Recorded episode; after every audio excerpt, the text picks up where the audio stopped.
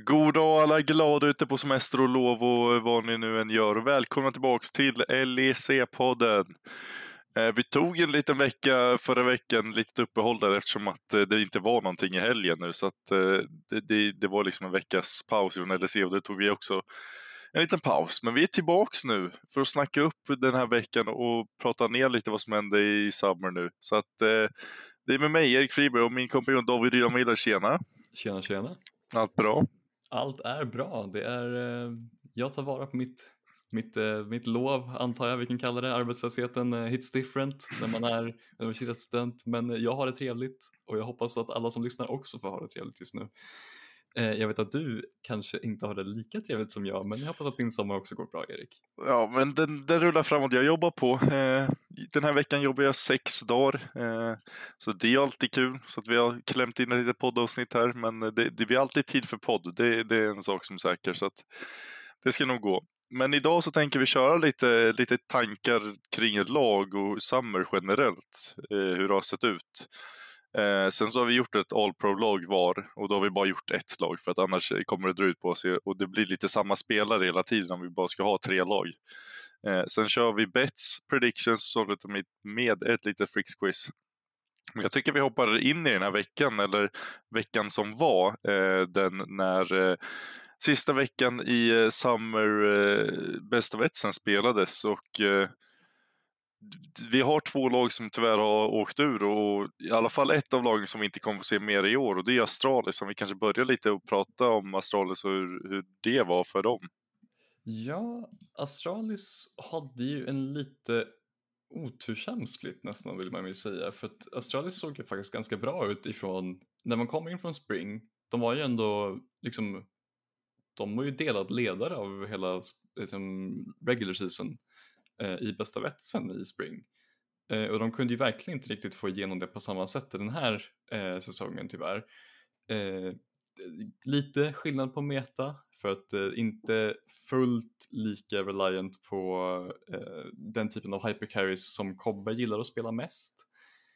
Eh, men det borde ju inte ändrat på laget så otroligt mycket kanske som man kan tycka. de gick ju från att vinna, vad var det, sju eller sju eller sex matcher förra splitten till att vinna bara tre den här gången. Eh, och tyvärr för Astralis den här gången så um, räckte ju inte det för att få en tiebreaker. Förra, år, eh, förra splitten så var det ju definitivt tillräckligt för en tiebreaker. Det var ju mitt med och eh, Heretic som fick ta en tiebreaker på när de gick 3-6 båda två. Eh, men för den här gången så slutade många lag på 4-5 eh, och det var lite otursamt för Astralis som kanske egentligen förtjänade en chans i en tiebreaker mot typ ett svagt MAD eller något liknande. Eh, det hade kunnat vara mycket intressant att se oss slåss mot Astralis som en överleva i turneringen. Eh, speciellt eftersom att Astralis som sagt inte kommer vara med eller har en chans att vara med i Summer Finals som MAD redan är kvalade till eftersom vi vann Spring Split. Vad alltså finns det någonting som du tycker är så speciellt för Astralis som bara inte funkade eller någonting som du är förvånad att det inte borde ändrats på tidigare eller var det några allmänna tankar om liksom varför deras säsong inte gick som den gick? Uh, en tanke jag har är ju att det kändes som att Kobe och Jongun inte höll samma typ av nivå som de har gjort ungefär, eller i hela året.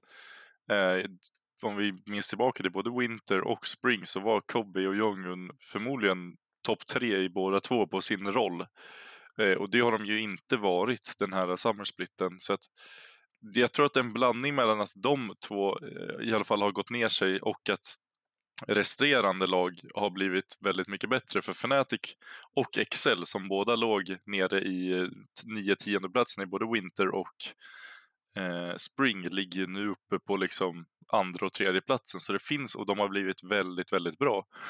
Och det är liksom inte en fluk att de är där, utan de spelar bra också. Och jag tror att det är en stor, stor liksom, faktor till att Astralis också har åkt ner där. För att när de två lagen blev så bra så finns det inte jättemycket eh, plats för alltså, en off-vecka eller, eller att du har lite dåliga games nu som Kobe och Jongun ändå hade.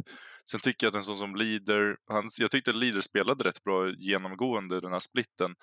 Sen så kanske det vart någon mer av någon liten eh, honeymoon-effekt där i Spring när de får in honom och ändå kan leva på lite på hans liksom random picks och, och hur i alla fall oförutsägbar han kan vara. Och jag tror att lag lärde sig lite mer så länge splitten gick hur, hur de ville spela och hur och, och hans liksom surprise picks blev inte lika överraskande för motståndarlagen, vilket jag tror också bidrog med att Astralis inte kunde få lika många liksom lätta vinster att hämta hem. Eh, så det är väl mina tankar kring Astralis just. Jag vet inte, har, vi, tror, har du något mer kring dem? Ja, det har jag faktiskt. Jag kom precis på det. Eh, för att det går ju rykten igen eh, om att Astralis letar efter att sälja sin spot. De här ryktena kom ut innan eh, veckan som eh, veckan för två veckor sedan när Astralis spelade sista veckan. Så Astralis ägare ser, letar redan efter att liksom sälja av slotten igen. Eh, de vill sälja på samma sätt som eh, Rogue gjorde, så att de säljer av typ eh, 45% av företaget, eller företag, eh, av likslotten så att de kan dela på den eh, med delar som ska köpa. Eh, och det sägs att de är i kontakt med eh, stora IRL-lag. Eh, alla vet ju vilket lag som förmodligen står främst på listan för allihopa. Eh, det är ju givetvis Carmine Corp det hade gjort en extremt stor skillnad för ligan bara att få in Carmine Corp och deras fans eh, bara för liksom tittarskapet egentligen. Tittarskapet och passionen i ligan hade ju gått upp med liksom tio gånger från att gå från Astralis fanbase till att gå till Carmine Corps fanbase. Det hade ju varit fantastiskt för ligan. Eh, även om alla Carmine Corps fans är ganska, eh, hur ska man säga, de är lite intressanta. Eh, men det, det är väldigt bra att ha sådana fans ändå för att de, eh, de interagerar väldigt mycket. De, det skulle bli typ eh, upp mot typ mm, give or take 50-60 tusen till extra tittare per, liksom per stream när de spelar. Så det hade ju varit väldigt bra för ligan på så sätt. Ehm, men Astralis lär ju sälja av nu. Nu har de faktiskt ingenting att spela för. och det är ju det som är grejen. För hade de haft Summer Finals att liksom komma till så hade det ju varit liksom en case för mig åtminstone om jag är australisk, om jag är typ men Kasper Vit, fast han, han varit kickad actually, det var ingenting. I varje fall om man är, eh, Kasper, om man är liksom eh, eh, CEO eh, så sitter man där och tänker, men alltså vi har ändå ett lag som kan komma till Worlds här. Borde vi verkligen sälja av det eller ska vi liksom bara gambla en till låg, eh, låg ikon-säsong där vi bara plockar upp massa random somewhat decent spelare, eh, decent spelare. Men och hoppas på det bästa liksom. Men nu, nu finns det ju faktiskt ingenting kvar.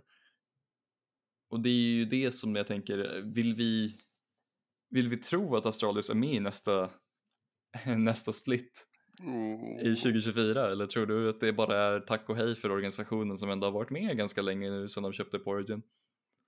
Jag tror ändå det blir sista gången vi ser alltså laget under Astralis-namnet. För jag tror att som du säger att Carmine Corp är nog väldigt sugna på att komma in i ligan och det hade nog genererat extremt mycket pengar för både Karmin Corp och för ligan generellt med sponsorer och tittare och allt, allt det innebär. Eh, sen tror jag att de också är, känner att de inte vill köpa en hel slott för, eh, vad kan de vara uppe på nu, 30 miljoner euro kanske. Eh, det är ju väldigt mycket pengar och har du det för att lägga ut bara för att köpa ett helt lag, nej, du kanske inte vill spendera så mycket, då kanske du vill köpa en andel i ett lag och det blir väl det som händer med Astralis. Sen så renamar du ju såklart till Kerminkop för att få in extra sponsorer och extra tittare. Eh, annars är man ju lite, lite dum. Ehm, så att jag tror att det här blir sista gången vi kommer se Astralis eh, namnet i LEC. Eh, och de har väl ändå stärkt sina aktier lite med tanke på den springsplitten de hade. Det var helt okej, okay. de gick långt. De visade ändå att de, de spelade bra och de är inte de är inte allt för långt borta ifrån att komma vidare nu heller, utan det är ju, det är ju någon vinst från en tiebreaker. Eh, så att jag tror inte, hade det varit för ett år sedan så tror jag att de hade fått extremt mycket mindre än vad de får nu, eh, med tanke på hur deras år har sett ut och hur ligan generellt ser ut just nu.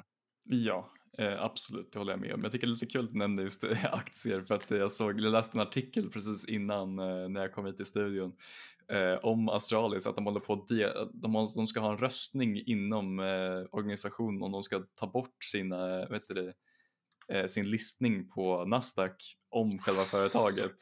För att tydligen så drar det för mycket resurser för att ha, sin list, äh, ha aktierna listade där. Deras aktier startade ju på typ vad var det, typ lite över en och en halv euro. Eh, och nu, just nu ligger den nere på typ Ah, jag kommer inte, det stod i danska kronor också, det kommer jag ihåg faktiskt exakta nummer. De, de, de startade sina, eh, sina aktier på 9 danska kronor så det är väl typ, vad är det, typ 15 spänn.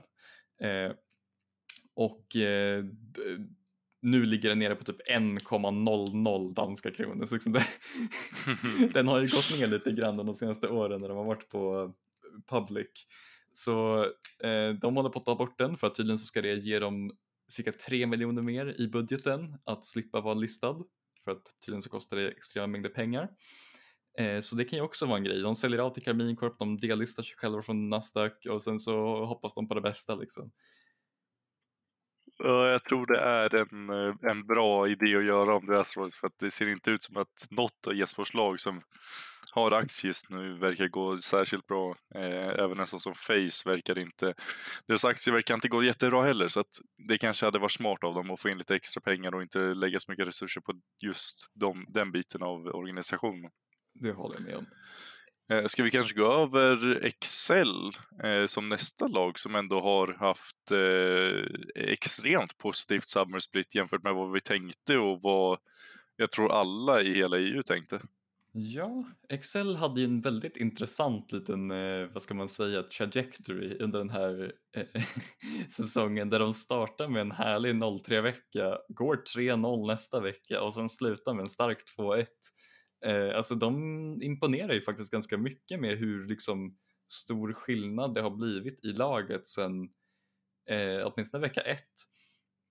För jag tycker inte, alltså det är det som är det konstiga med Excel. Jag tycker inte de spelar så här, jag tycker de spelar bra, jag tycker de spelar stabilt, men jag tycker inte de spelar liksom så här fantastisk liga överhuvudtaget. Jag tycker att liksom eh, deras pjäser fungerar bättre än jag tycker att de borde egentligen tillsammans för att jag tycker att alltså Odoamne är fortfarande en av de bästa topsen i ligan. Det vet typ alla. Eh, Abbe spelar bra. Eh, Patrick spelar mycket, mycket bättre än han gjorde i spring och han gjorde i vinter, så det är väldigt positivt givetvis. Han är ju sen, sen gammalt en av de bästa AD i ligan rent, eh, rent prestationsmässigt i vanliga fall. Eh, men även typ, alltså det är egentligen Peach för mig som sticker ut mest för jag tycker inte att hans djungelstil ska fungera så bra som den har gjort för Excel för att i början, det var ju det som var grejen, i början första veckan så spelade han ju bara egentligen full clear eh, och nu har han ju gått över till att faktiskt vara proaktiv åtminstone till tillräckligt mycket för att kunna hjälpa liksom, Excels laners tillräckligt mycket. Eh, Excel saknade ju lite av den proaktiviteten som eh, liksom Eh, eftersom att de har gått från att ha Xerxes som inte heller är den mest proaktiva djungeln, han är ju en ganska reaktionär djungel eh, och han är ju väldigt bra på just tracking och så. Det är ju inte riktigt den typen av meta vi är i egentligen men Eh, och Peach är ju lite av en samma modell egentligen från vad jag såg i Prime League där han var en väldigt heavy eh, farmdjungel och sen spelar han ju väldigt runt, mycket runt sin midlane och nu har han ju börjat ta över den här, spela runt midlane, spela runt toplane, spela runt ADK, alltså han spelar ju mest runt eh, botside med Eh, Abbe och eh, med Patrick för att Odo är vanligtvis en ganska eh, han behöver inte så mycket resurser i varje fall. Eh, men gör alltid ett bra jobb ändå. Och eh, det känns som att Excel bara har klickat på ett annat sätt och de blir ju lite mer farliga nu inför bästa tre som jag hade förväntat mig. Eh, lite av det kan man ju också ge till att de har haft väldigt bra drafts, alltså rent generellt så har de haft ganska bra drafts över hela splitten.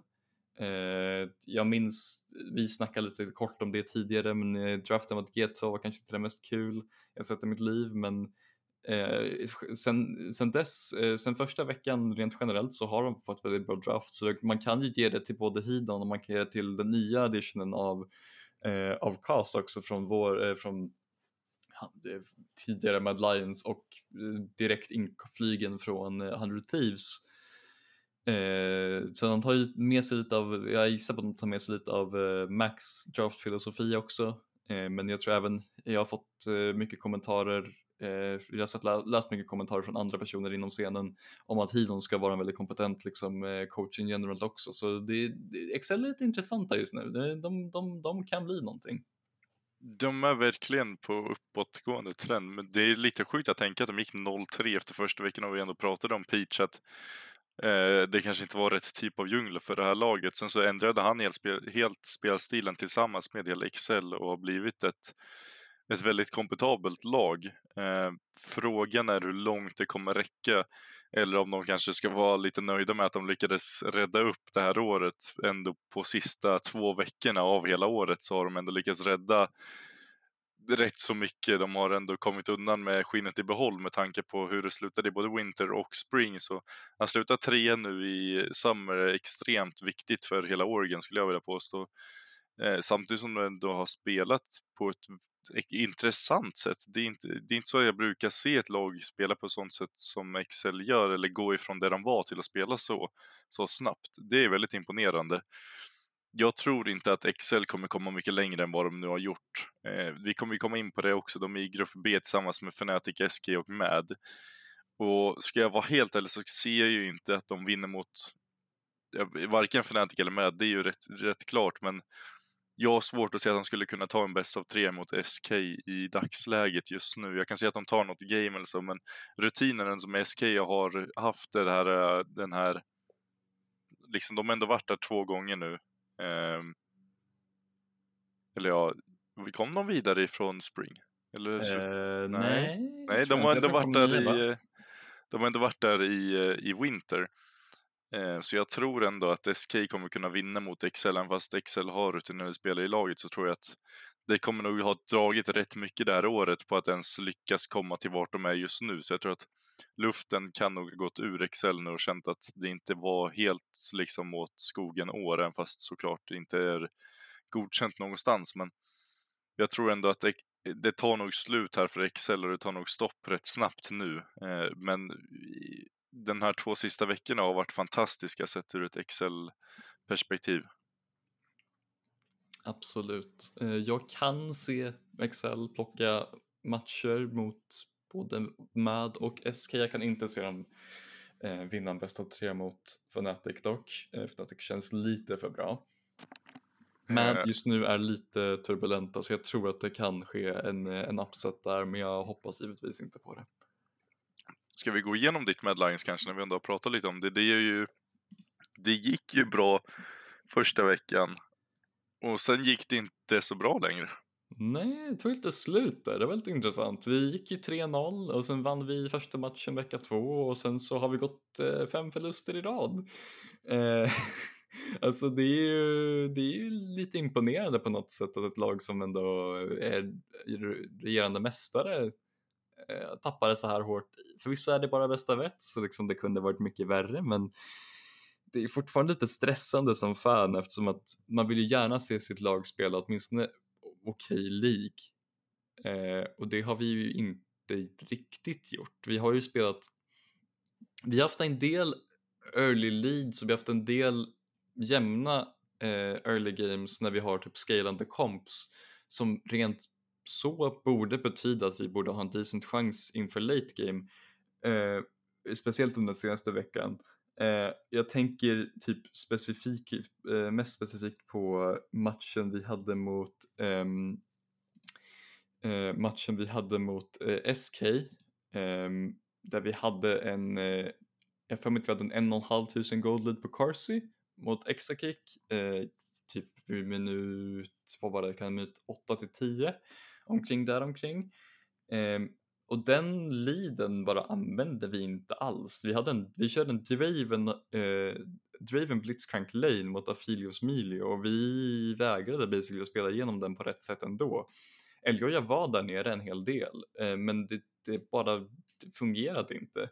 Eh, och den typen av drafts är någonting jag tycker att vi borde lägga av med. Jag vill inte se den typen av överaggressiv eh, överaggressiv drafting för MAD Eh, jag kan tycka om de typerna av aspekter i MAD ifall jag ger typ en, en blitzcrank till hyllesang, det tycker jag om för att liksom, det är en playmaker och hyllesang kan få den att fungera även om just det här gamet gick han 08, det kanske inte var det mest trevliga. Eh, men det är bra att få ut inten inför, play, inför, eh, inför groups om vi kan eh, kalla det så. Eh, men den typen av överaggressiv drafting är bara någonting jag aldrig riktigt har förstått varför vi ska spela i det här laget för att jag tycker inte att vi riktigt håller klassen till det. Jag vill se oss spela ganska, eh, ganska långsamma, eh, liksom front to back comps egentligen. Bara ge mig ge mig Carsys typ, eh, ge mig Carsys hypercarries, ge mig honom Jinx, ge honom, eh, ge honom Aphelios, ge honom liksom den typen av karaktär, ge Niski någonting som har lite self-peel men även lite roam potential, helst inte arg även om det fyller båda och för att eh, nej, Niskis arg är hemsk eh, och ge Chasey någon form av antingen, hyp, alltså antingen en riktig carry eller så får han spela Cassante eller någonting liknande för det gör han också ganska bra. Eh, Mad behöver nästan hitta tillbaka till en stil där vi spelar lite långsammare tror jag. Jag tror det kommer, kommer, göra, kommer kunna göra ganska mycket för oss i den här bästa trean vi kommer spela mot Excel. Eh, för jag tror att för liksom pound for pound så är vårt lag bättre än Excel och ifall vi verkligen bara spelar scaling mot dem så tror jag inte att vi kommer för kunna förlora mot dem i en ren bästa tre. Jag tror att det kommer bli 2-1 i matchen, men jag tror inte vi kan förlora. Jag håller med dig med du säger. Jag tycker att jag tror att Mad Lions-kännarna, de har varit en lång säsong med Winter Spring, eh, gått långt i båda eh, playoffsen där och sen ändå spelat det där med ett size som ändå tar lite kraft och energi att eh, pracka till. Du måste resa, även fast det var i EU så är det inte så långt, men du måste ändå resa lite, du måste, du bor ändå på hotell, du, du är inte liksom i samma miljö som du är hemma och du är inte mer avslappnad. Så att jag tror att när Mad Lions kände att nu har de fyra wins och ändå kan ändå är klara för nästa stage liksom, så tror jag ändå att det var en, att de slappnade av lite för mycket och det är liksom förståeligt kanske att det var lite för mycket eh, har varit ett långt år så att jag skulle ju kunna tänka mig att de tog bort kanske en, en screamblock om dagen ungefär. Ja, men det där är nästan sticka in mig själv här, för jag kommer ihåg en intervju med Mac efter typ första veckan, eller i, i första veckan av uh, Regular, där han basically sa att liksom, amen, jag tycker nästan att min eh, min stil av liksom så här, vad ska man kalla det för, typ mental health eh, planering av scrims märks ju nästan att det inte riktigt funkar på just i MSI. Eh, vi tog ju en break mellan MSI och eh, första veckan regular och vi hade ju bara skrimmat, i för mig vi bara hade skrimmat i typ en eller två dagar inför regular. Eh, vilket är så här, ja men vi presterar ju bäst den veckan av alla. Eh, förutom typ Heretics. Eh, och sen när vi faktiskt började skumma på riktigt igen, då, eh, då gick det ut för liksom. Så det, jag tror att det finns en, en, en viss vinkel av liksom utbrändheten som du nämner. Eh, men jag skulle fortfarande nästan säga att liksom, uh, jag vet inte, för, för det, det, finns, det finns en del i mig som säger att liksom, vi kanske borde dra ner på scrimsen eh, och bara liksom köra, vad kan det vara, tre dagar i veckan eller fyra dagar i veckan beroende på hur, man, hur många man har. Det är väl fyra i alla fall, så kanske tre Eh, men eh, det känns också så kontraproduktivt för att jag vill ju att mina spelare ska hålla sig vassa liksom. Även om de spelar solo queue hela tiden så betyder det inte necessarily att de får samma typ av practice. Eh, det betyder typ garanterat att de inte får den typen av practice liksom för att då är det bara råda eh, mechanics. Eh, och det kommer vara intressant att se vilken typ av attityd vi går in med i den här eh, groupstagen. Om vi verkligen vill gå hela vägen igen och bli dubbel champions eller om vi vill liksom bara acceptera att amen, vi är redan i summer, eh, summer finals och vi kan ta det lugnt nu. Så det är ju den typen av mad vi, alltså det finns två typer av mad vi kan se. Vi kan se de hungriga, mad, eh, de hungriga lejonen som kan liksom gå ut på savannen och leta upp lite, lite zebra excel eller så kan vi se liksom de lite trötta lejonen som ligger hemma i sin jävla grotta och bara sover till Summer Finals och då kommer vi komma igen. Ja, ja, alltså det känns ju som att de ändå har chillat lite nu på sistone, att de ändå känner att de är klara för nästan allting som går att vara klara för. Och då känner att det kanske inte är värt att liksom lägga så mycket energi själva på det. Även fast du sätter in massa screams så kanske inte du känner att orken finns där att bli bättre hela tiden och det kanske är förståeligt nu. Eh, så det är därför jag tror att när vi kommer in nu, de har haft en vecka där det ändå har varit eh, rätt lugnt. De brukar, lagen brukar ta en liten paus där lite längre, några dagar fler ledigt än vad de brukar ta. Så att jag tror att det är nyttigt för Mad Lions som kommer in nu när det börjar gälla på riktigt igen och, och möter ett SK, eller ett XL som är ungefär i samma situation. De har precis blivit klara för den här efter ett tungt år och liksom eh, har nog också blivit rätt, har nog också behövt jobba rätt hårt och inte mycket lediga dagar för att kunna rädda upp det här året. Eh, och jag tror att egentligen så är det nog helt rätt motstånd för Mad Lions just nu att möta ett XL som eh, som jag inte, alltså de, är, de, är, de spelar bra men de är ju inte, de, de är inte där uppe med med Lions Fnatic G2 som jag ser det just nu. Det är de topp tre lagen jag, jag håller eh, i nuläget. Eh, så jag tror att Mad Lions ändå kommer komma tillbaka starka. Jag tror att de kanske kan tappa ett game nu i första matchen. Sen tror jag att de kan slåss med Fnatic som ändå gissar ska vinna mot SK. Kommer slåss mot Fnatic om en qualification. Jag tror att det blir en tre games match där och jag kan se lite på båda hållen hur, hur vi, vem ska vinna. Jag hoppas såklart på Fnatic. Och någonstans lutar det över med Fnatic, men jag tror att det är 60-40 till Fnatic i den qualification matchen om vi kommer dit. Eh, så jag skulle inte räkna bort med Lions nu bara för att de, de har haft två tuffa veckor. Nej, absolut inte. Vi kommer nog komma igen. Jag är bara inte helt övertygad om att det här är riktigt. Alltså, det känns som en bra matchup rent, eh, rent liksom, eh, profilmässigt men Excel har ju samtidigt pressen på sig att de måste komma topp tre totalt för att kunna låsa Summer eh, Finals om jag inte minns fel för att de har ju 10 15 poäng totalt av Championship Points och allting baseras på det. Fnatic behöver väl bara låsa topp 4 om jag inte minns helt fel, men det kan vara topp 3 för er också. Dock tror jag inte att ni har superstor press, alltså ni har ju, ni har ju obviously en stor press på er, men jag tror att ni kommer klara det, till skillnad från Excel som jag faktiskt tror kommer falla här. Det är därför de är lite extra farliga, för att de måste ju verkligen vinna mot oss. Eller ja, necessarily måste vi inte vinna mot oss, men de måste ju komma ur gruppen. Eh, och det är ju där jag börjar liksom få doubts igen om Mad. Men det, det, det är samtidigt så det, jag kanske inte borde vara så orolig, orolig egentligen. Vi är nog bättre. Jag tror ni är bättre än vad det, än vad det ser ut just nu. Ni, ni har ändå ni vet vad ni kan göra och du vet hur det brukar se ut när ni väl kommer in när det gäller som mest. Utan det brukar bli en helt annat med Lions och det brukar, det brukar gå väldigt, väldigt bra. Så nästa lag vi kanske kan gå igenom är lite Koi nu. De har precis klarat sig igen. Eh, det känns som att de alltid kommer på en åttonde, sjunde plats där nere och lyckas komma in i groups utan att egentligen liksom behöva svettas så mycket men ändå inte liksom dominera eller bli klara direkt heller. Jag vet inte riktigt vad jag ska sätta Koi för att det känns inte som att de eh, riskerar att trilla ut så mycket. Men det känns inte som att de klarar av att man känner att shit, nu, nu är KOI klara och de kommer klara det här liksom. Den här säsongen var det faktiskt så att KOI låste ju faktiskt sin plats genom att vinna mot just Astralis. Eh, för Astralis eh, hade, hade Astralis vunnit så hade, hade ju de varit låsta liksom. Eh, men givetvis så var det ju SKs vinst mot Fnatic som tog bort eh, chansen för en tiebreaker. Men Koi låste ju faktiskt in på egen hand, eh, vilket är bra eh, på, så, på, så sätt. Ehm, eh, Koi är ju fortfarande ett mycket, mycket intressant lag på det sättet att de har genuina världsklasspelare i två roller åtminstone, i Komp och i Larsen i mina ögon. De har visat det tidigare, de kan och visar det igen. Eh, Shugenda är i mina ögon fortfarande en av de bästa topplinjerna i ligan och har förmodligen den bästa laningen i ligan eh, om man inte utgår ifrån eh, typ Spring Split och Winter Split Photon, då den var lite bättre.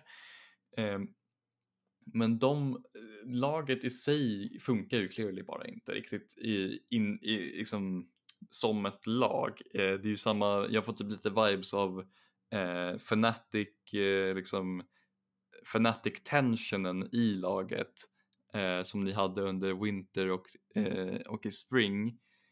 Ehm, men Koi i sig, alltså de har ju fått, också fått en extremt tuff grupp. Alltså grupp B mot grupp A är så natt och dag. Liksom, vi har två ganska stora favoriter i Fnatic som typ borde låsa toppsid eh, varje gång i veckan för mig åtminstone och Mad som borde låsa second seed och sen har vi grupp A som där G2 borde låsa top seed sen så kan lite vilket lag som helst låsa second seed för mig för det är Koi, Heretics och BDS som ska veva om den andra platsen. Och det är lite tufft alltså för att Koi har ju de har ju inte en jätterolig matchup mot något av de här lagen som de kommer få möta heller. Eh, det, det, ser, det ser lite tufft ut för både och för liksom Heretics är igång nu och eh, de spelar bra. Eh, deras botside plus eh, jungler är ju givetvis väldigt bra. Eh, eh Evi är ju fortfarande lite, lite intressant men eh, de löser det säkert. Eh, sen så är det ju BDS som givetvis inte är på samma nivå som de har varit tidigare men de är fortfarande ganska farliga när de faktiskt är igång. Ifall Adam får intressanta picks eller ifall eh, Crowny har ett bra game då är de fortfarande ett av de farligaste lagen i Europa. Så liksom, det är en tuff grupp för eh, att slå sig igenom.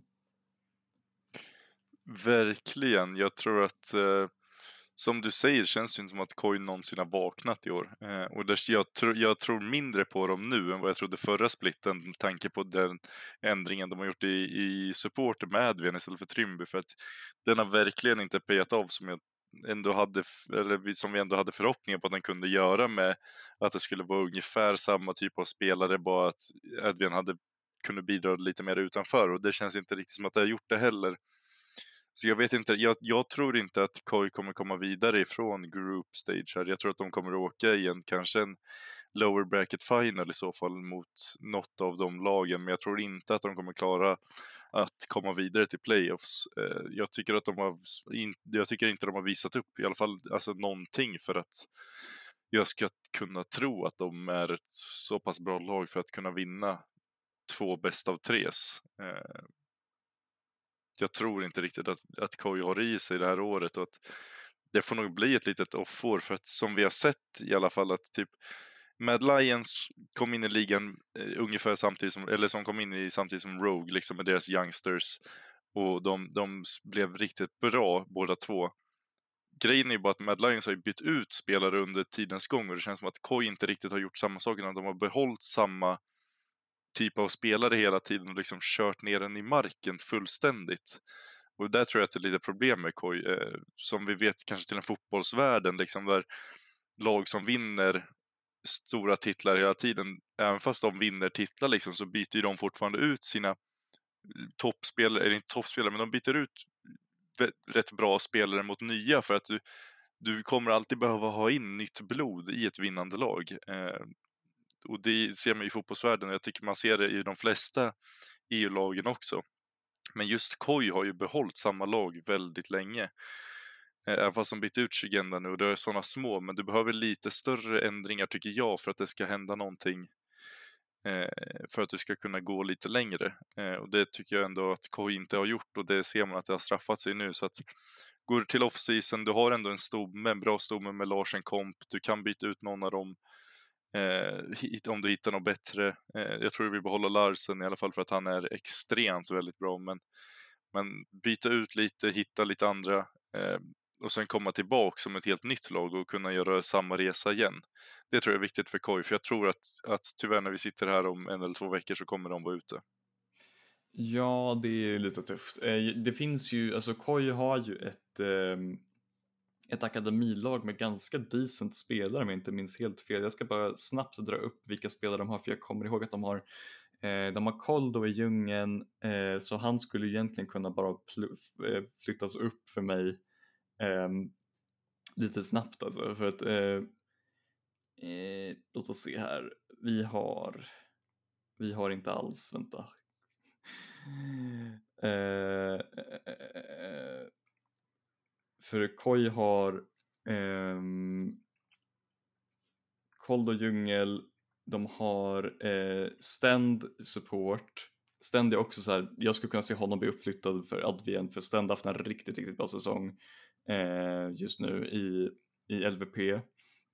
Eh, de har Joppa som AD Carry och han har också haft en så här riktigt solid säsong.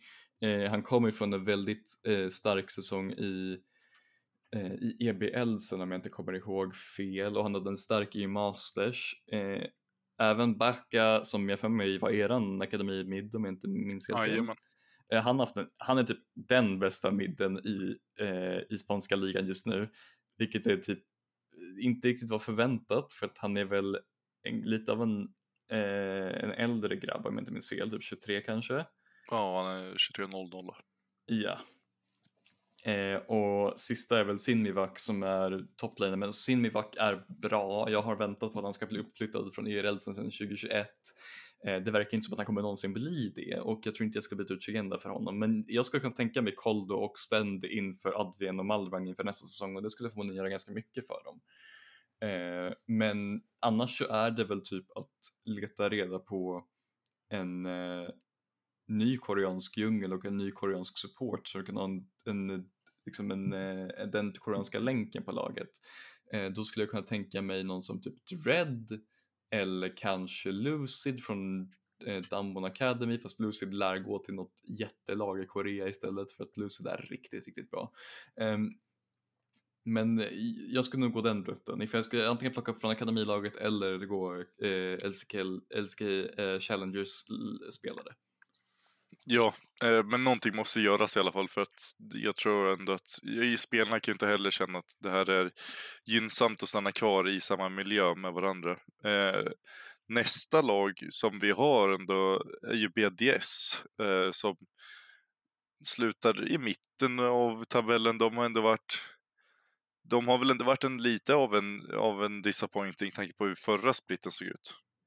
Eh, ja, absolut. BDS har ju inte haft en, en, en, speciellt bra säsong överhuvudtaget. De slutar ju femma totalt, men eh, det är fyra lag som sitter på fyra fem så liksom ingen av oss har en, en positiv score.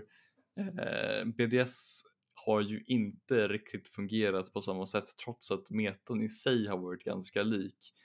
Eh, de ser ju som bäst ut när de spelar exakt samma stil som de gjorde förra, år, eh, förra splitten, så jag förstår inte varför de någonsin gick ifrån det.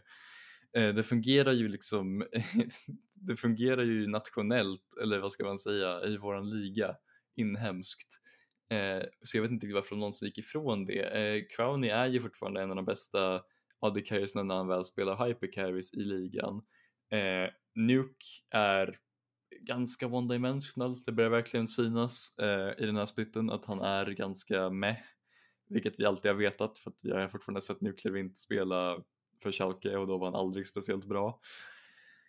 Men han har fortfarande en väldigt bra Sir och han har en väldigt bra Cassiopeia och det, är typ, det tar typ så slut där men när han får dem så är han ganska farlig.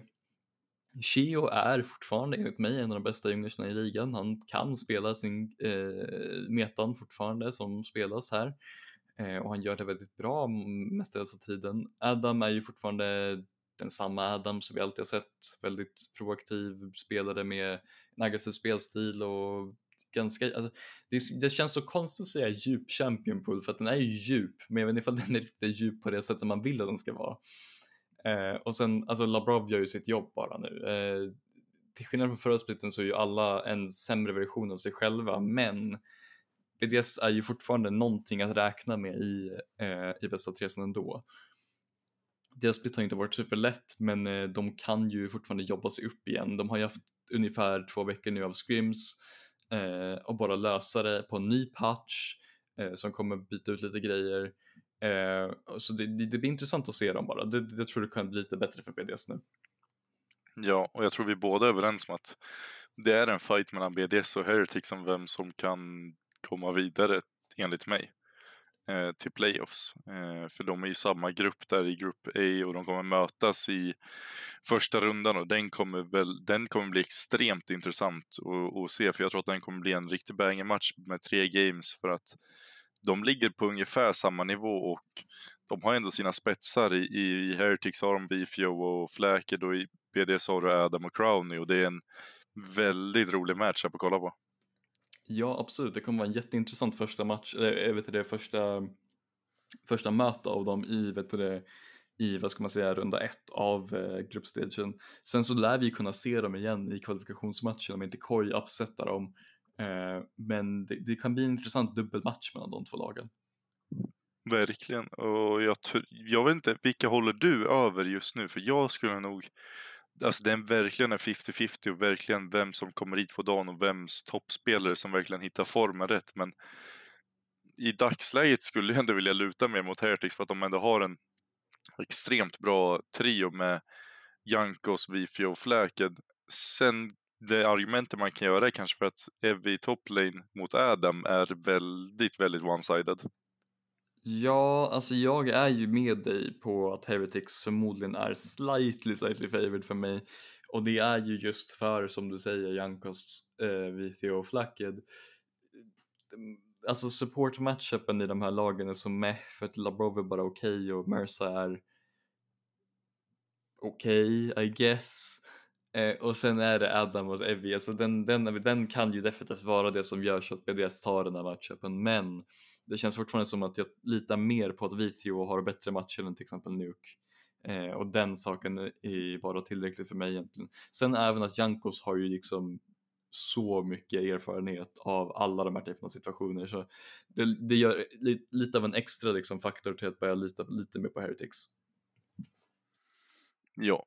Eh, sista laget kanske ut är ju, vi, vi tänker gå över Vitality idag igen för att det här blir sist, de kom sist i Summer, de blev 1-8, de fick ingenting att stämma, de försökte byta ut djungeln sista veckan, funkade inte.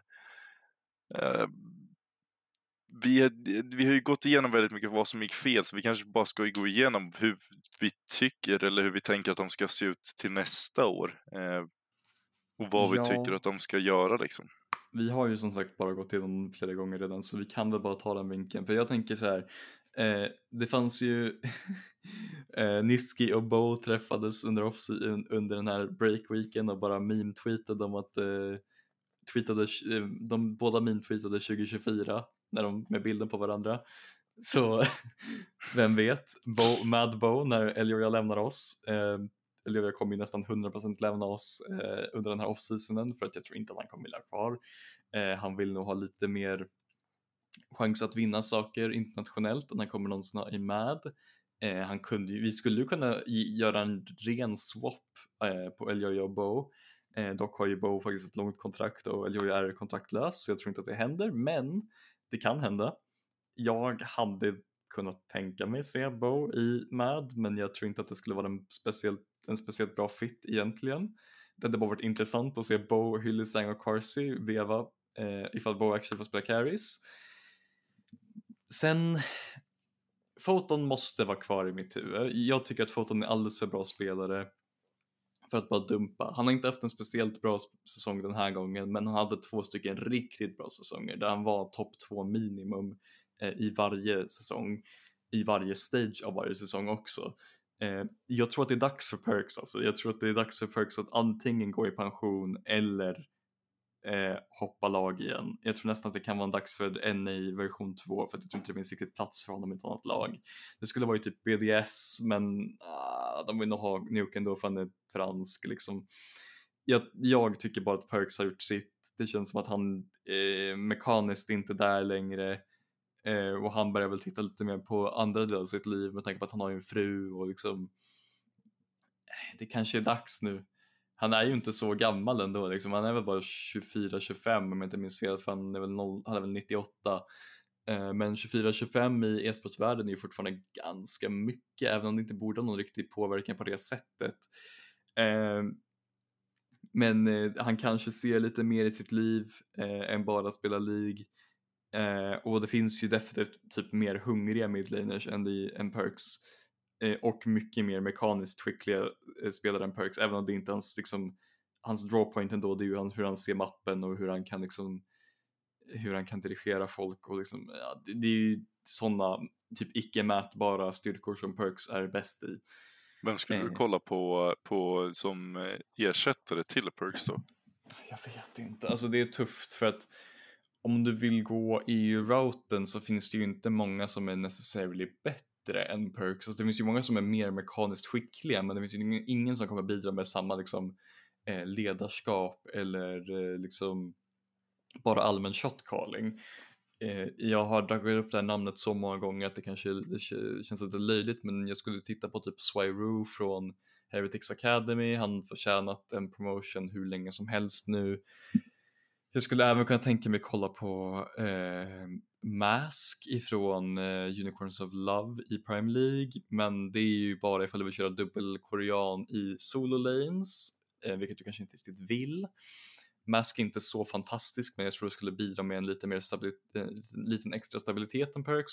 Annars är det väl typ att försöka få typ Pullbay från, eh, jag tror det är Damwon i SK CL Eh, och den kan bli tuff för att jag tror att han kommer få en startspot i LCK nästa år istället. Eh, det finns bara inte så många mids som jag är superintresserad av att se i Vitality för att du behöver en viss typ av spelare och den typen av spelare är väldigt svår att hitta. tror Eh, speciellt som, i en rookie.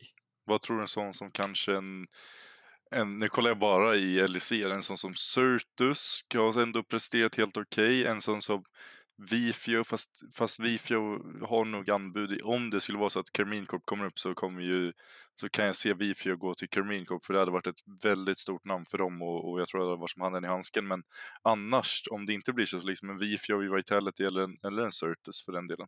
Jag vill nästan ge Niski, jag vill liksom ge Niski till Vitality men ifall de tar Eljoja så tror jag inte det händer.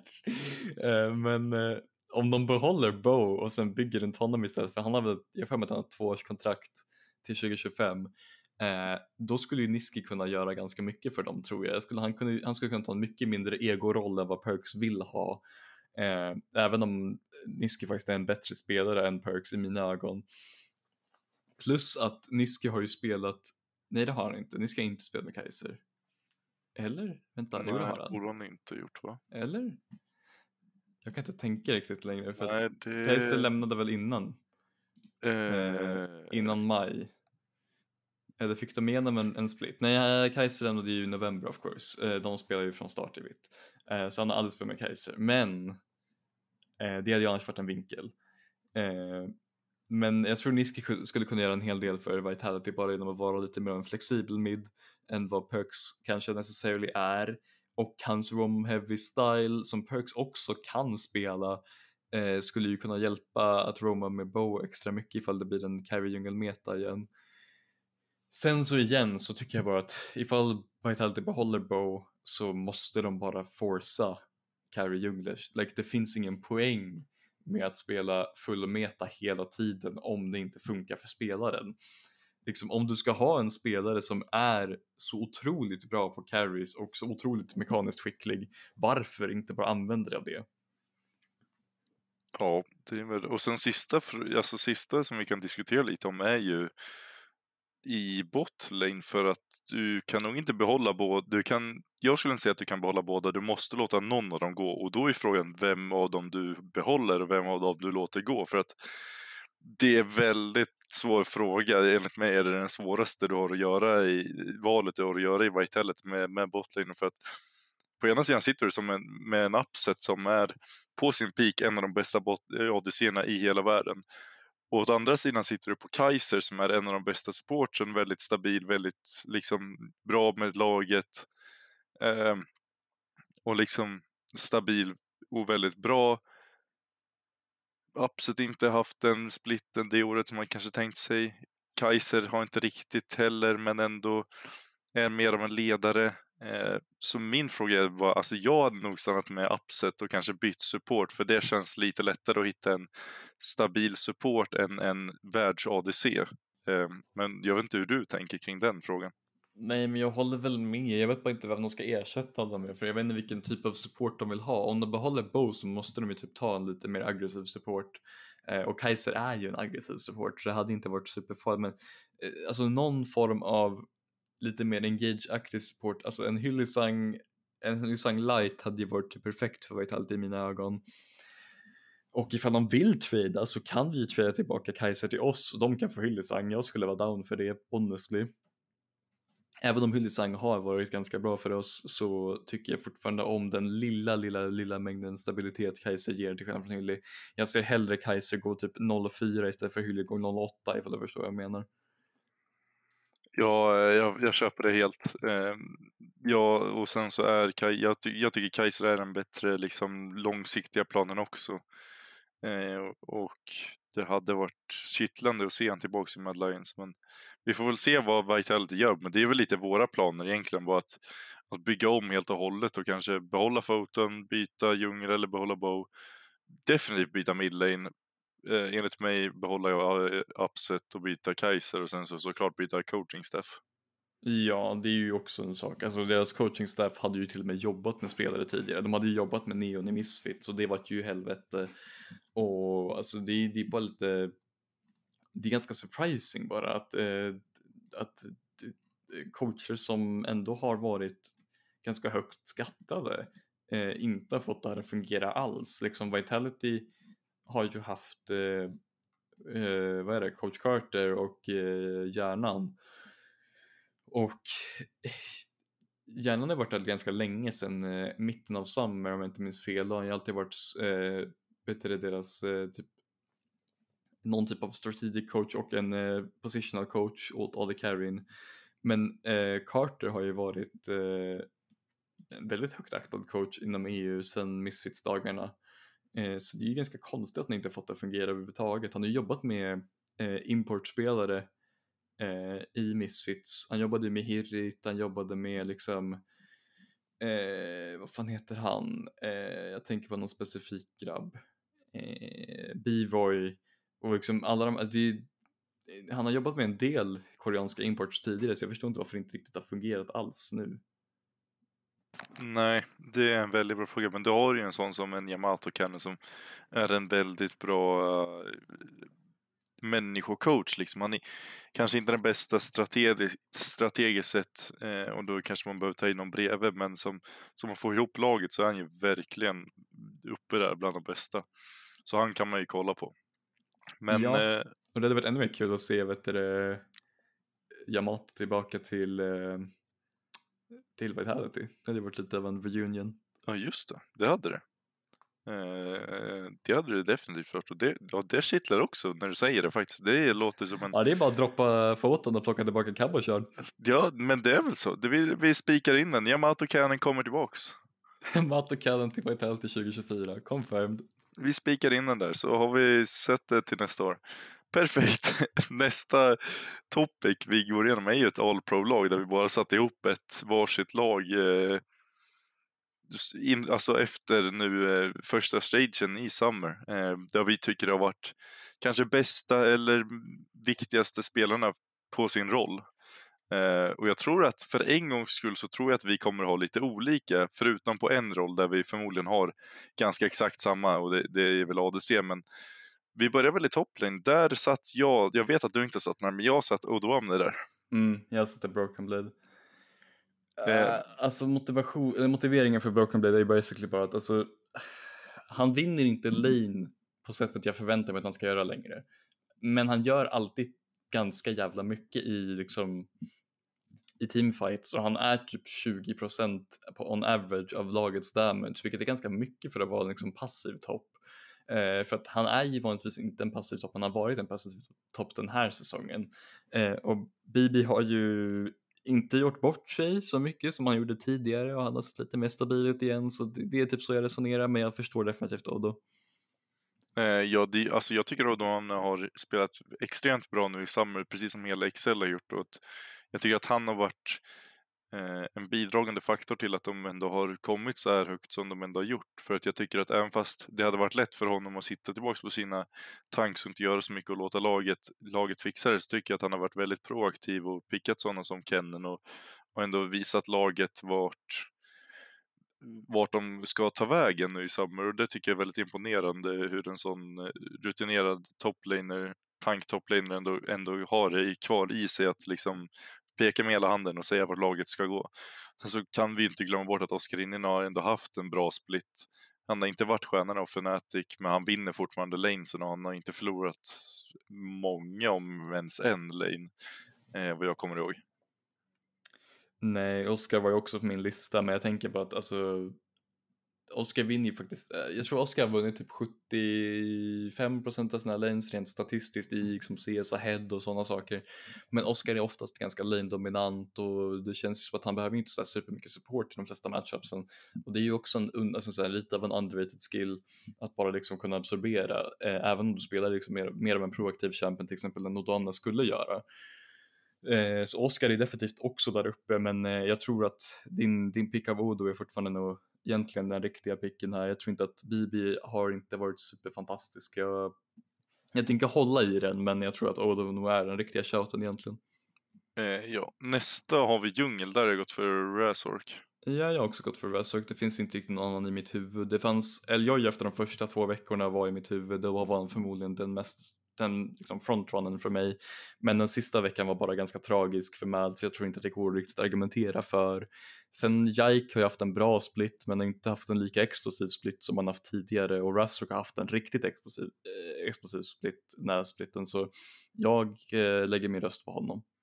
Eh, jag har exakt samma resonemang. Eh, jag tycker bara att den, det, det steget Rassrock tog nu i Summer är eh, extremt bra och eh, extremt långt jämfört med vad han var innan och jag tycker att det, den förtjänar ändå att vara på ett All Pro-lag då.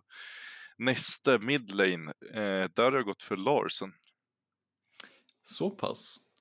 Uh, ja, jag har gått för Caps för han resonerar så här att han steppade upp enormt sen MSI. Han har varit G2s genuina primär carry förutom i typ, alltså han har ju varit en stabil carry åtminstone, han har varit primär carry i några av deras matcher men jag tror att Hans har haft mest carrying att göra. Men Caps har sett mycket bättre ut när jag gjorde det med Sai och det är typ det enda jag går på här. Eh, för att jag tycker att vår midlane pool i EU är bara så konstig just nu för att vi har starka mids på papper men de spelar ju inte på riktigt toppnivå någon av dem.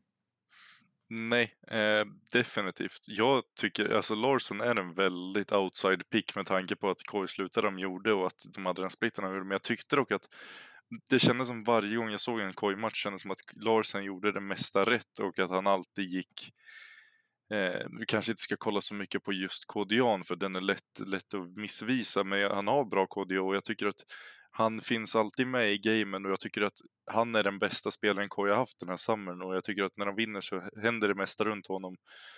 Eh, jag tycker att han är definitivt en av de bättre midlanesar och vi har haft lite en slump nu det här året med att midlaners har varit på nedåtgående trend. Det finns annars en sån som Vifio som absolut hade kunnat fått den. Eh, Bifio hade, det, det, är väl en bra shout att säga, Abedagi kunde också ha fått det, men jag tycker att Larsen spelar bättre än de två individuellt och det är där jag landar in till slut. Ja, det är väl reasonable. Eh, jag tror vi båda har samma. Jag tror vi har samma grabb här, det är ju min grabb Noah. Det är ju din grabb Noah. Eh, sen så i support, alltså det, jag hade inte blivit förvånad om vi är samma, för jag är Trimby. Jag är också Trimby. Eh, det finns egentligen bara typ två argument för andra support enligt mig och det är ju Mickey för att Mickey och Hans har kuckat lite grann och de har fått andra botlins att fungera men jag tycker fortfarande att Trimby har gjort ett väldigt, väldigt fint jobb med att jobba med en ny jungler, en ny AD carry, Eh, helt nytt lag liksom. Mickey har ändå spelat samma lag i hur länge som helst förutom den lilla korta stinten i Excel. Eh, så jag tycker att det är mer imponerande av Trimby så han får min röst till eh, All Pro. Yes. Uh, då är vi ju klara där. Vi kanske ska gå över till våra bets den här veckan där vi det är lite klurigt att hitta några. Vi har ju hittat två olika och det, som vanligt så är det ju på varsin sida av liksom bettingspektrumet om vi har en sån. Eh, jag har ju gått för en trippel då med Mad Lions mot Excel. Där har jag satt eh, Excel för att jag, jag vet att jag argumenterar mycket i podden innan om att jag tror att Mad Lions kommer vinna och så. Har Mad Linesen liksom en off-dag så är det inte alls omöjligt att Excel lyckas ta den med tanke på hur det har sett ut. Eh, tanke på bet, eh, vad heter oddset på den så tyckte jag ändå det var värt Då får en 2,25 på den eh, på Excel. Eh, har Mad Linesen liksom en off-dag inte kommer upp till den standard de brukar vara och Excel är taggade så kan det definitivt finnas en värld där Excel vinner den. Nästa match jag gick för var för eh, BDS eh, mot Heretics. Där gick jag för BDS. Eh, jag sa att det mesta lutade åt Heretics. Jag tycker dock att eh, oddset på BDS var extremt bra med tanke på att eh, de bara slutade, vad, vad slutade 4-5. Eh, och att jag tror att Evie kommer att ha det tufft mot en Adam som har lite att bevisa nu i, i, om man vill komma vidare till playoffs. Och sen sista har jag Fnatic SK eh, går över 2,5 i kartor för jag tror att Fnatics förlust i slutet kanske har gett någonting till SK. De har hittat något sätt att komma vidare. En match tror jag ändå att SK kommer kunna vinna och den, här trippen får till 11,22 och jag tycker att den är den är lite, lite risky, eh, men jag tycker att med tanke på betsen i den och det är inte alls omöjligt att vissa av de här händer så att det är min trippel.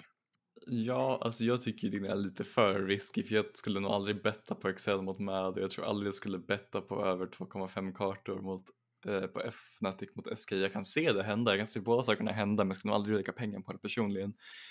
Eh, och det kan man ju se i mitt bett med tanke på att jag har satt Mad Lions eh, vinner mot Excel. Eh, jag har satt under 2,5 kartor på Fnatic och SK eh, och jag har satt att G2 vinner mot Koi vilket var en liten extra freebie. Och den här trippen är ju väldigt tråkig men den ger dig en snabb liten 2,80 ungefär. Eh, och den är ju inte risk. Jag tror att den, den känns mest, rationell Eh, jag tror att någonting av det här skulle definitivt kunna inte hända. Jag tror definitivt att det skulle kunna hända att det går till över 2,5 kartor i Fnatic SK-serien. Eh, För att eh, som du säger, det kan definitivt ha funnits eh, chans att SK hittar någonting eller att Fnatic kanske har på något sätt börjat få jättedåliga scrims under den här veckan eller någonting sånt där. Eh, men eh, jag tänker bara lita på att eh, favoriterna tar hem det här. Helt fair. Det kanske är, är det smartare. Och kommer måste vara över 18 och, och behöver ni hjälp så finns stödlinjen. Nästa har vi lite predictions. Det är inte lika många som vanligtvis, men vi, vi kommer ju säga vad vi tror det blir i matchen också. Vi börjar väl på lördagen där vi har Mad Lions mot Excel och eh, jag får väl stanna kvar vid att jag tror att Mad Lions kommer ha en ofta, så jag kommer säga 2-1 till Excel. Jag säger nog 2-1 till Mad för att jag tänker fortfarande backa mitt lag men jag kan definitivt se Excel plocka en mapp. Nästa är Fnatic mot SK. Eh, jag vill ju sätta 2-0 men jag tror 2-1 för jag tror att SK kommer kunna sno en match av Fnatic när de kanske en, en second karta, second map när liksom Fnatic ändå tror att det är vunnet och så kommer SK ut och svingar Så jag tror att det blir en 2-1. Ja, jag säger ju 2-0 eftersom jag har satt pengar på det nu, men eh, jag tror att det känns mest logiskt med en 2-0 här också. Nästa är BDS mot Heretics och jag den, land, alltså. den är jättetuff, den är jätterolig men jag tror att jag kommer sätta BDS för just för det jag säger med toplane, att jag tror att det kommer bli alldeles för stor gap emellan för att det ska kunna gå att rädda och då tror jag att BDS tar i en 2 och 1 där också. Ja, jag säger Team Heretics i en 2-1 för att jag måste ju bara backa det här nu för att det känns som att jag argumenterade för att Heretics ska ha en liten edge eh, och jag tänker väl bara stå för det. Och sista matchen är ju G2 mot KOI eh, och där sätter jag en 2-0 till G2. Jag säger också 2-0 här. Det kan definitivt eh, tappa en match här för KOI brukar typ steppa upp lite grann i de här circumstancesna. Men eh, G2 går på en 7 win streak om jag inte minns fel så eh, vi kan få den till en 9. Eller ja, det blir 8 med tanke på att det är en match men liksom, vi, vi kan få en 9 mapp win streak. Yes. Säg att det då, det är väl, är det finalen som spelas samma vecka eller är det lower bracket? Eh, det måste vara... Vad blir det? Jag Ska vi sätta finalerna bara för att det blir lite roligare att betta på kanske? Eller jag kan hoppa tillbaka och kolla först. Vänta, det är... Först är det... Eh, det är finalerna. Bra, men då kör vi Mad Lions mot Fnatic då. Då tror jag att det blir en 2-1 till Fnatic. Jag tror att mitt, i, min hjärna säger 2-1 Fnatic men mitt hjärta säger 2-1 man så det är bara att dunka in en 2-1 med här. Okej. Okay. Sen så har vi G2 mot BDS för min del då. Där tror jag att G2 tar det 2-0. Ja, jag tror också att G2, jag tror att G2 tar det 2-1. Jag tror att någonting händer i ett av gamesen och BDS plockar någonting. Eh, men G2 borde vinna den här ganska utan problem tror jag. Och vad tror du om eh, Heretics? För det var väl den du tog i den matchen? Oh ja, just det, shit, vänta. Eh, G2 mot Heretics är nog fortfarande samma historia. Jag tror att Heretics, jag tror att Jankos kan spöka lite grann där, få av någon fin gank tidigt och ge Heretics någon typ av ledning en av matcherna och de closar ut den, även om det kanske inte är vad Heretics är bäst på. Eh, även flackor, det är ju också spök, alltså det, det finns lite spöken här. Jag tror att det finns en chans för Heretics plockar en mapp, men fortfarande 2-1 G2. Ja, Sista, eh, det sista segmentet för dagens podd då, det har vi ju Fricks quiz. Där vi idag söker en spelare eh, och du får fem ledtrådar. Idag har jag gjort eh, lite svår kanske. Det beror lite på om du har koll på vissa lag här, men vi, får, vi börjar väl. Våran spelare har spelat i tre professionella lag. Ja, det, mm. det har han säkert. Eh, jag, har ett jag har ett namn i huvudet just nu men jag okay. tänker inte låsa det för att... Vår, på fyra poäng då. Våran spelare har haft Noxiak som coach. Uh, Noxiak är, han var eran gamla djungler eller support right? Support 2016 när vi kom in i den, uh, mm. det året. Var blev har, inte kvar länge. har Noxiak coachat det laget jag tänker mig att han kanske har coachat? För jag har fortfarande bara ett, ett namn i huvudet. Okej. Eh, jag tänker ta en till ledtråd definitivt. På Men, tre eh, poäng då. Våran spelare har spelat i samma lag som både Inspired och Eljoja. Alltså inte samtidigt så att det är nej, Inspired nej, och det förstår var- jag.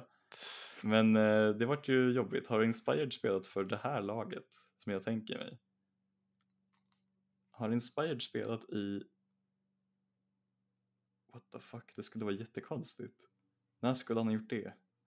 Men jag har fortfarande bara, för det är så specifikt med tre lag. Och jag minns bara en spelare som verkligen spelat i tre lag. Men han kan inte ha spelat där. What fuck? Ja, jag måste nästan ta en till alltså. På två poäng. Våran spelare nickade innan Gistik och har spelat med Shadow Ja. i två olika lag. Eh, Så pass alltså. Ja men det är ju då eh, min grabb eh, som jag kan låsa in här va. Men eh, ja, jag är ganska övertygad om det är nu. Ja.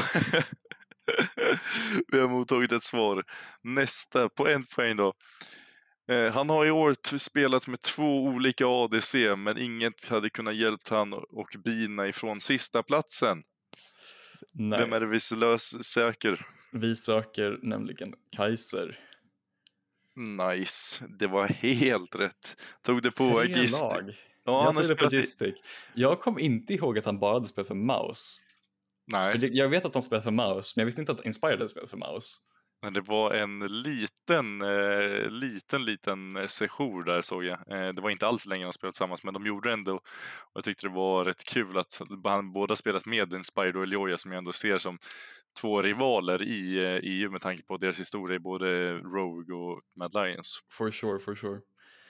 Men det var en bra pick. Eh, Jag, jag trodde jag skulle kunna ta eh, Kaiser mycket snabbare än jag gjorde, men nu, nu Ja. är vi här. Nu, att Kaiser var den som, att du tog Yellowstar så snabbt förra veckan, men Kaiser tog lite tid. Det är ändå imponerande. Ja, alltså jag, jag var så övertygad om att det var Hyllisang, för jag tänker Hyllisang har bara spelat UOL i Fnatic och i MAD. ja just Eh, men det var det, det var det enda namnet som ringde i mitt huvud och sen var det Noxiac, jag tänkte såhär, vänta, coachade Noxiac typ UOL eller någonting? Det kommer jag inte ihåg. Och han coachade ju fan eller Fnatic, så ja, jag vet inte. Det var det enda jag hade i huvudet. Ja, men eh, där sätter vi väl punkt på den här veckans poddavsnitt. Eh, vi lär väl vara tillbaka nästa vecka igen. Ja, det, det kommer Ja. vi definitivt vara. Då kommer vi ha lite gruppspel att ta i. Ehm, så det kommer vara kul. Det kommer vara jättekul. Så då hörs vi nästa vecka. Ha det gidaj! Hej!